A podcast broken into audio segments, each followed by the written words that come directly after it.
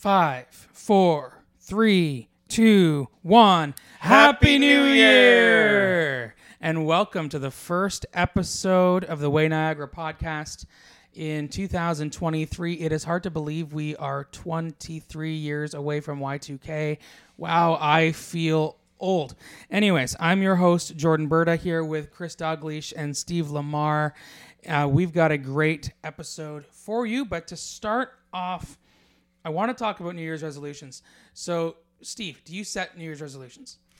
So we do something a bit different, and we've failed to complete it a few times because the kids end up in bed. But one of the things that we try to do is go over our family's core values and mission statement. Just kind of a refresher of, hey guys, here's the baseline of what we're doing again. So for this year, if you're trying to make a decision, go back to those. They will help you decide everything every time. I actually don't typically do that. Um, I've been in a lot of churches over the years that have, you know, kind of preached about uh, setting setting your your tone for the year through your resolutions, and also uh, starting off by fasting. And I, you know what, I I give our listeners permission. If that causes you anxiety, don't do it. Your mental health and your peace is more important to us at Way than it is to see you uh, uh, chick, tick a tick a box and say, "Hey, I did this." I want you to walk in health this year, and whatever is bringing anxiety, whatever is bringing um, stress, whatever is uh, causing you to just feel like the legalism is is overcoming my peace, take a break. Don't do it. That's a really good thought, Chris, and I really appreciate um, your heart in that. And we are actually going to kind of start off uh, this year and this episode talking about mental health. And later on, we're going to get to Galatians 5 and 6. We're going to finish this book that we've been journeying through the last couple months. But to start off, we're going to have a conversation with Steve about his mental health journey.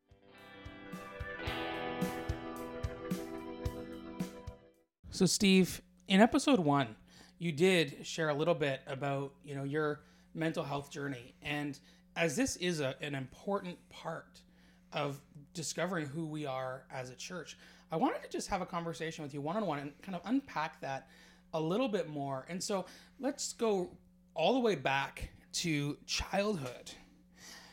Was there a specific age, event, or situation that you started to notice that there maybe was something mentally that, that you were struggling with? Yeah, so it sticks out to me when I was 16. I'm going to do my best not to get teary while I discuss all this because some of the memories are still a little stinging. But um, when I was about 15, 16, I would just feel in a funk. And I would sit in my bedroom in the dark and I would write poetry. And it seemed really simple, but it was about some pretty dark stuff. And uh, it reached a point when I was 16 where I said to Sharon, who's now my wife, uh, you know, I think I need to get help for this. My I'm I'm not doing well and I don't know what's going wrong and I don't think I want to live. And she was like, "Yep, you need to go to the doctor." So uh, that same morning, my dad worked at the high school that uh, I was attending. I gave him a call and I said, Look, I know school's about to start, but I, I can't do this. I need to go see the doctor. And he asked me why, and I started explaining it. And he took me, I got looked at by my doctor, diagnosed with depression, given some Prozac, and I had about six months where things were going pretty well. And uh, I'll explain why they went so well later. But uh, they took me off the medication. I was doing okay, and I struggled on and off with depression from then on, but I knew my coping techniques.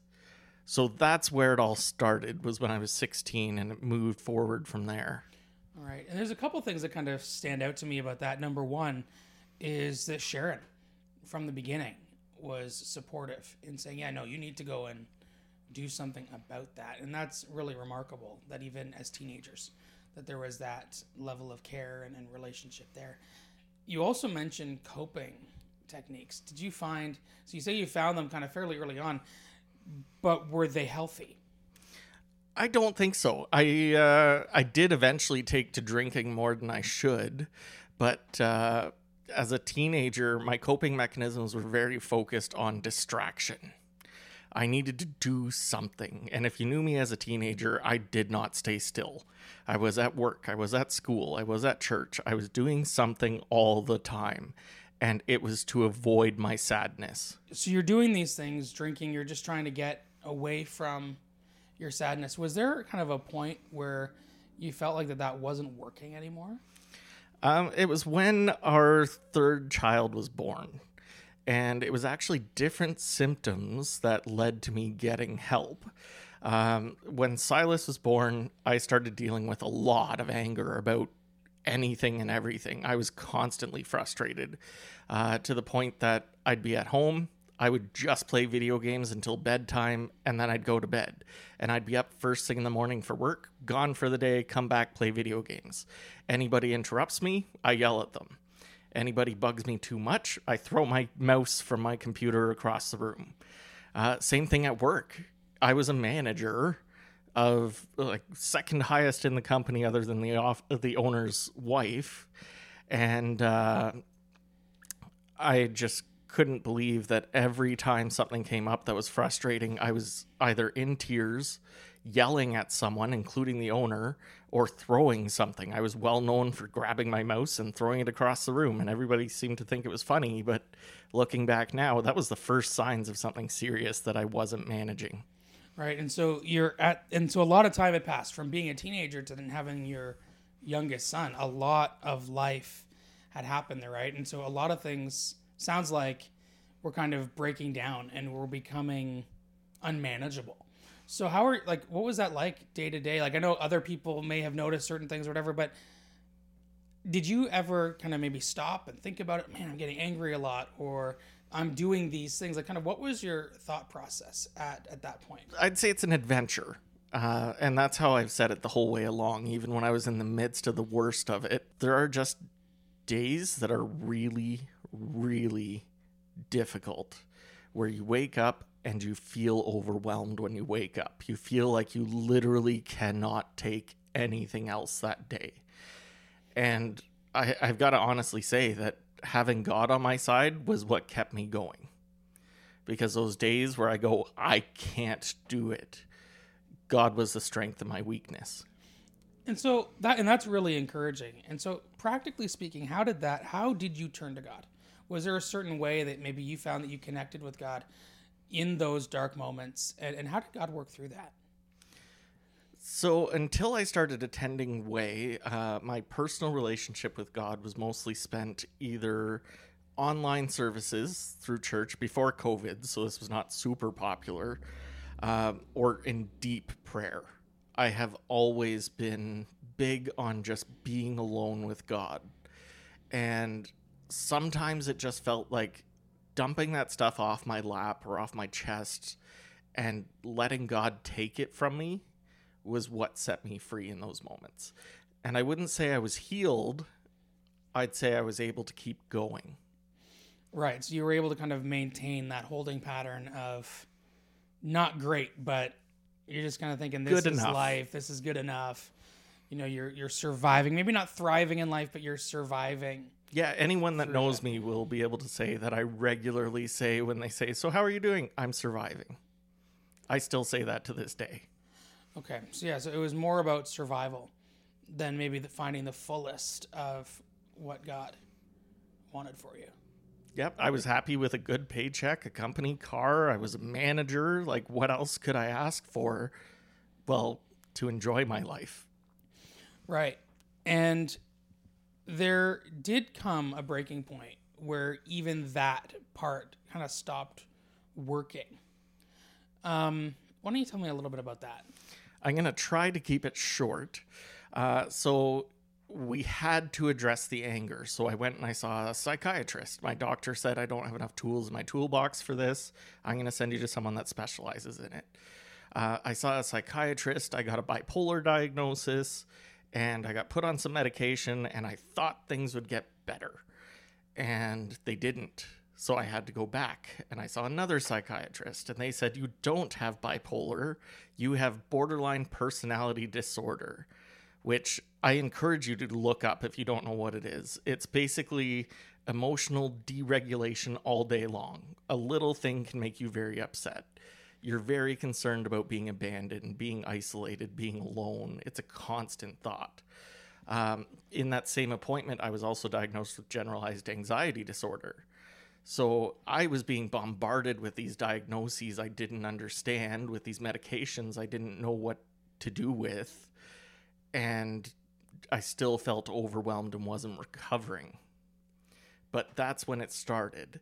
And um, the next summer, I remember this very well. My sister in law was living with us. Uh, she was going to a wedding. My wife was taking her and her boyfriend and i remember calling them and saying like look i want to take my life like this is this is the end for me i need help now and sharon dropped everything came back and got me took me to the hospital and i spent three weeks there while they assessed and changed medications and i still didn't have the diagnoses i do today the borderline personality carried so did the anxiety um, but it took up until this year, which is, I think, three years later, that I finally got my bipolar 1 diagnosis, and the medications are stabilizing me and getting me in a much better position.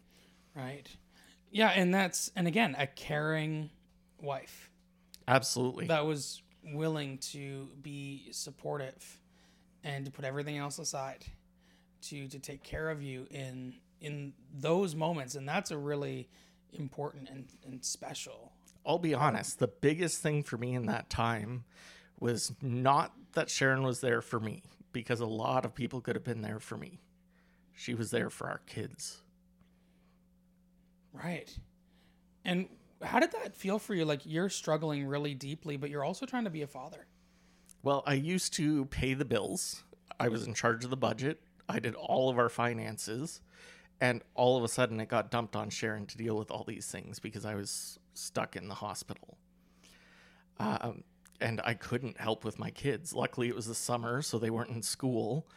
But uh, yeah, uh, the the most difficult part about it and being a father was explaining it to my kids, because at the time, um, five, six, and eight, they don't understand. Actually, it was even earlier than that, but they don't understand what's going on. They can understand something is wrong with daddy's head, something is not quite right, but they can't understand much beyond that. So that, that was probably been- hardest. Yeah, that would be. I can imagine like how hard that would be to try to to, to deal with that and to parent through that. And I think one of the reasons these these conversations are really important is because people sometimes have a hard time understanding or having empathy if they've never been exposed to someone that has gone through something that you know that they are just not familiar with and unfortunately these conversations have been kind of under the radar for far too long. Oh yeah. and and I think that's why it's really important for us to be able to share these darker parts of the story. And even and I just want to say to someone listening right now if you're going through something and you're identifying with what Steve is going through like even up to this part of the story as a church we want to be here for you. And we're going to talk a little bit later about maybe about how but we genuinely care for you because we want you to live the life that Jesus has for you. And we are not going to just give the simple answer of saying, oh, well, Jesus is going to heal and everything's going to be better, because that's not quite how. It's not the It whole happens. story. Yeah. But you have had a remarkable healing journey. And I use the word journey very strategically because it wasn't a matter of a single event that just completely fixed everything, but rather series of events that have brought you from kind of that darkest place to the place now where you're talking about it and you're in kind of the, a new phase and you're also trying to help people. And so why don't you kind of walk through a bit of the healing journey part of, of the story? Okay. Um, when I started with Way, Uh, I know I mentioned this in the first episode, but uh, I said to Chris, like, I'm not looking to volunteer. I'm not looking to be a part of a church. I'm looking to show up and be at church. And he said, that's fine. And I needed that for my mental health. And a few months in, I was praying for one of our friends who at some point will be on the podcast. Uh, she was in the middle of a journey with cancer, and Chris had asked me to pray for her in our group, which again, this speaks to the power of the home churches. So I started praying, and I don't remember the words that I said, but I do remember this feeling in my heart that the Holy Spirit was just breaking down the barriers. And I walked away from that session feeling like my anxiety had lifted, my depression had lifted. And I'm not saying healed, I'm saying lifted. It was taken away for this time. And uh, that was a big part of it for me. I walked away, I spent six months feeling fantastic. Uh, it turns out it was partially a manic episode, but I do believe that God's hand was absolutely there, especially for the anxiety, because I could not shake the anxiety before. That was something that was just permanently stuck with me. I could barely drive because I would make it about five minutes and end up in tears on the side of the road. And then I could do another five minutes and I'd be in tears on the side of the road. And that was my life before this happened. And so then there's been progress and there's been healing, but there's also been changes in diagnosis and there has been changes and fluctuations of mood and situation over time as well. And it was actually in that early phase that Steve, you and I recre- uh, reconnected. Yep. Yep. And that actually led to me being a part of Way, which was a really just cool conversation that my kind of trajectory of um, doing podcasting and speaking on mental health. And when Steve first reached back out to me, it was actually to talk about how we could help people when it comes to their mental health. And so I guess at that point in your story, what was it that inspired you or fueled you to want to help people? Yeah. So one of the things that I was looking at was like, okay, I'm getting on the right medications. I'm getting on the right diagnoses. Things are finally starting to look up. But there's a lot of people getting left behind. And I couldn't deal with that. Sorry, I'm breaking up.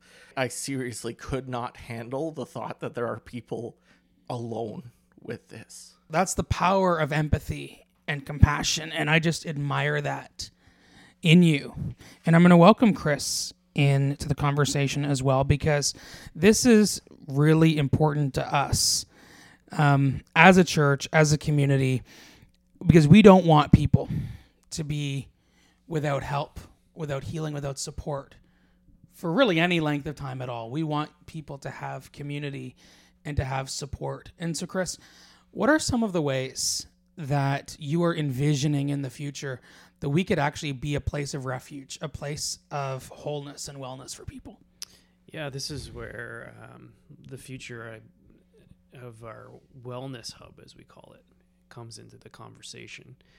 And uh, if you remember a few episodes back where we talked about the three year vision for our house of worship, one of the big components of that is to shift its gears into becoming a community wellness hub where you would have access to peer counseling, uh, professional counseling, um, mentoring and, and healing for your, your mental, your, your mental health, physical health, emotional health, and um, your spiritual health. And uh, I think in order to serve our, our community the best um, with this resource we have of space and, and bodies of volunteers that are compassionate and, and empathetic believers, uh, we have to be able to open our doors to sit down, um, to cry with people, to pray for people, and to really be okay with people not being okay. We also have to be low anxiety people not putting uh, unnecessary pressure on people to perform or to show up. Um, attendance isn't really that big of a deal to us. A big deal to us is is growth and feeling healthy and feeling like you're listened to and you're cared for. And I think um, if you want to really experience um, a, a deeper connection to men and women of God who uh, have your back, the best way to do that it would be to connect to one of our home groups as well, um, where there's a network. It's not just an individual; it's a network of people that uh, care for you, and they want to pour into your life. They want to elevate you, and but also we recognize that sometimes you need space, and to be just okay with that. Maybe reach out through a, a text or an email and just say, "Hey, thinking of you." Uh, and sometimes that's all people need. Is just that little point of contact to remember in, in their low their low points that yeah there are some people out there that have my back. That's what family is. That's what community is. And that's what way is. And I love that about the church, right? This whole idea of being low anxiety, but also even for leaders, like to say, you know what, we're going to to say like if you're having that kind of day, if you're in that struggle, we're not going to force you to be there. Mm-hmm. We're going to offer everything we can to help you. And I am just so inspired by this idea of the wellness hub and that we can be able to support each other because we're not putting one person above another. We all have challenges. We all go through things. And everyone has something that we can contribute to the wellness and the wholeness of the entire community. And I you're going to hear more about that as this idea and this vision kind of fleshes out. But I did want to take that moment with with Chris just to share about that. But I'm going to go back to Steve because we've talked a lot about the past and and I really do appreciate your courage to be able to speak through even some of that emotion that comes with that and I just greatly admire that. Um, but I do want to ask where are you at now? How are you how are you doing today? And maybe what are some of the healthy coping strategies that you've embraced in this season of life? Okay. Yeah. Um, I'm just trying to think the best ways to put this. So currently, I am actually in a bit of a struggle where I'm on week eight of a depression. And that's a fact of life for me. I do deal with these things. Uh, but at this point, I don't let it stop me. I don't let the depression control what I'm doing today. I wake up, I still get my kids to school. I still go out and do things like the podcast. I still am there for people, even though every bit of me screams to just be home in bed. And that's the reality of depression. And that's where I'm sitting today. I do have the odd bit of anxiety that creeps up. I do have the odd bit of depression or mania. And that's just something I need to live with. But uh, I really believe that God is the biggest piece in this. I could never cope without my father in the way that I do now. Um, so, some of my techniques, my main one is actually called four second square breathing. So, you can picture this in your head as I do it. Uh, you inhale for four seconds. So, picture a box. You inhale for four seconds, going along from one side to the other. You hold it for four seconds, going down the side of the box. Then you breathe out for four seconds as you go along the bottom of the box. And then you hold for four seconds again. And that brings you right back to the start.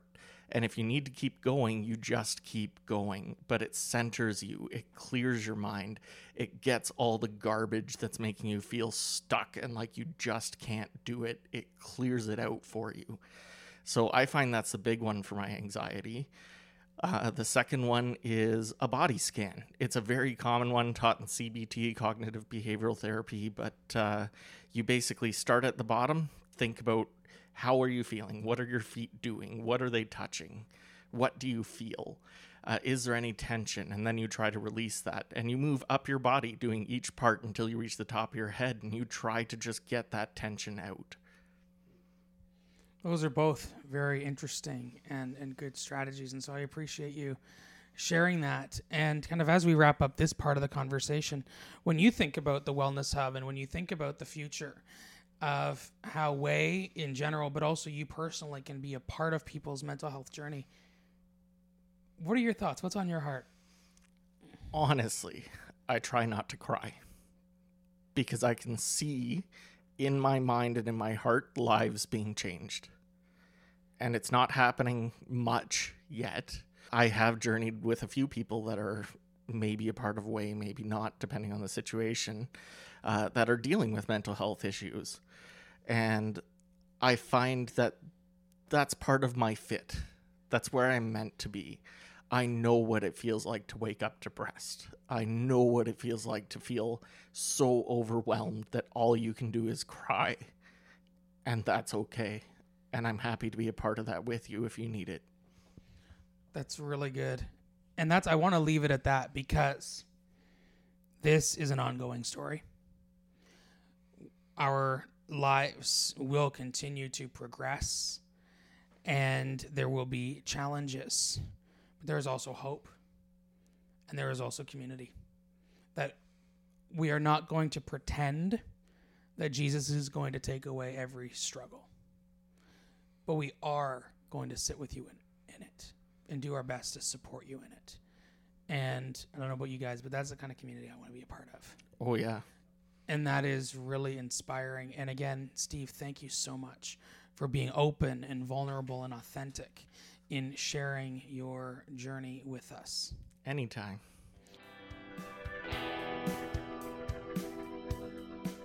All right, we have reached the end of our uh, study and discussion on the book of Galatians. And so we're going to kind of briefly here cover chapters five and six. And I just encourage you, if you've been tracking along with us, maybe go back and read the book, reflect on some of the questions and some of the things that we've talked about um, over the last number of episodes. But most of all, we want you to just hear a word from the Lord. And so to go directly into his word, to read, it's a six chapter book um, I would really encourage you to read that. And so, as we are kind of landing the plane here, Steve, why don't you just give us a quick summary of chapters five and six? Five and six are getting a little bit different than what we see in the other four. Paul starts to talk on specifically the spirit versus the flesh. And we will dive into that a bit more, but you get into what the works of the flesh are versus what the fruits of the spirit are. You get into that in five.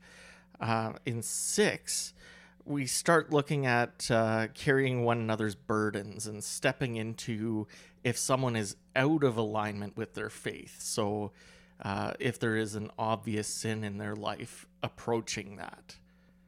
Right, and and even to be able to approach that, we need to be able to operate through the fruits of the Spirit to deal with that appropriately, kindly, and Christ-like. Yeah, I believe it says with a gentle spirit.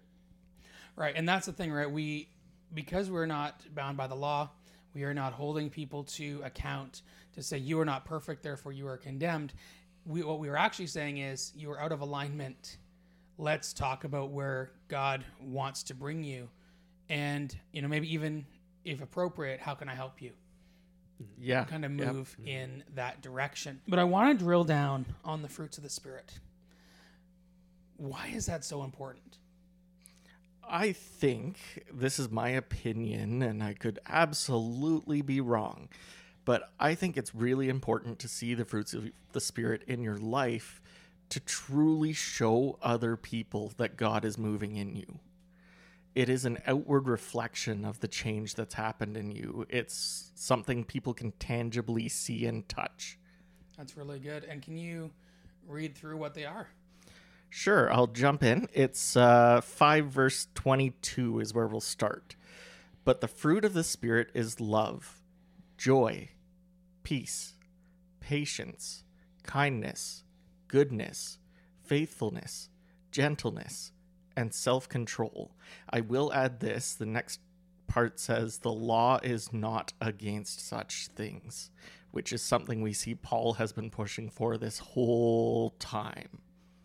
Right. So talking about the law, and he's still talking about the law, even though we are not slaves to the law. He is saying that that you know Jesus fulfilled the law, but also by living through the fruits of the Spirit, there is no law against this. Like, and you're going to be a winsome person if you are kind of living out these things. But it's really important to remember that it requires the Spirit to be able to to live out these fruits. Absolutely. And I'm going to jump in. There is a verse that Chris hit, and it's in five, that I think his way of explaining what it means was beautiful and fantastic. So, what the verse says if we live by the Spirit, let us also keep in step with the Spirit. So, Chris, can you explain what that looks like from your understanding? Yeah, the word in step is like uh, to be in sync with the choreography of. It's almost like a dance word, um, and being in step means that you're capable of of performing the choreography that you've been shown by the master choreographer. And so when we are in step with the spirit and, and showing, uh, manifesting fruits of the spirit in our life, it's showing that we are in step with the master, with his teaching, and, and that we are discipled. It's actually a, a, a fruit of discipleship to be capable of, of showing the fruit of the spirit because we're being discipled to be like our master teacher, and we are therefore in step. And when it comes to being in step, we want to be following our model for life, Jesus, by the power of the Holy Spirit. And kind of a question that comes to mind that I'm going to just ask each of us to personally reflect on. We're not going to give our answers to this. I'm just going to encourage you just to consider which of the fruits of the Spirit are really showing in my life right now, and which ones do I actually need more help with. And so I'm going to ask Steve just to read them again slowly. And as he does, and maybe even you want to pause every time he says one and think about it. We're not going to give our answers. We just want you to have a moment with the Lord here, um, just to reflect on how are the fruits of the Spirit actively working in your life. So, Steve, can you read those again for me? Sounds good. But the fruit of the Spirit is love, joy, peace, patience, kindness, goodness, faithfulness, gentleness, and self control. There you go, folks.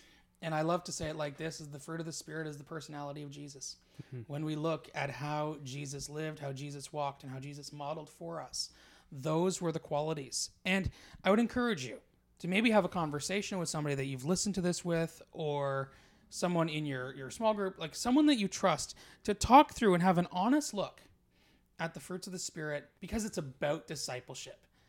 And so, as we kind of land the plane on this book, and I've really enjoyed talking through Galatians, I think this discipleship piece for you to reflect on between you and the Lord is really, really important. So, we're going to leave it at that. Thank you so much for tuning in. Have a great day.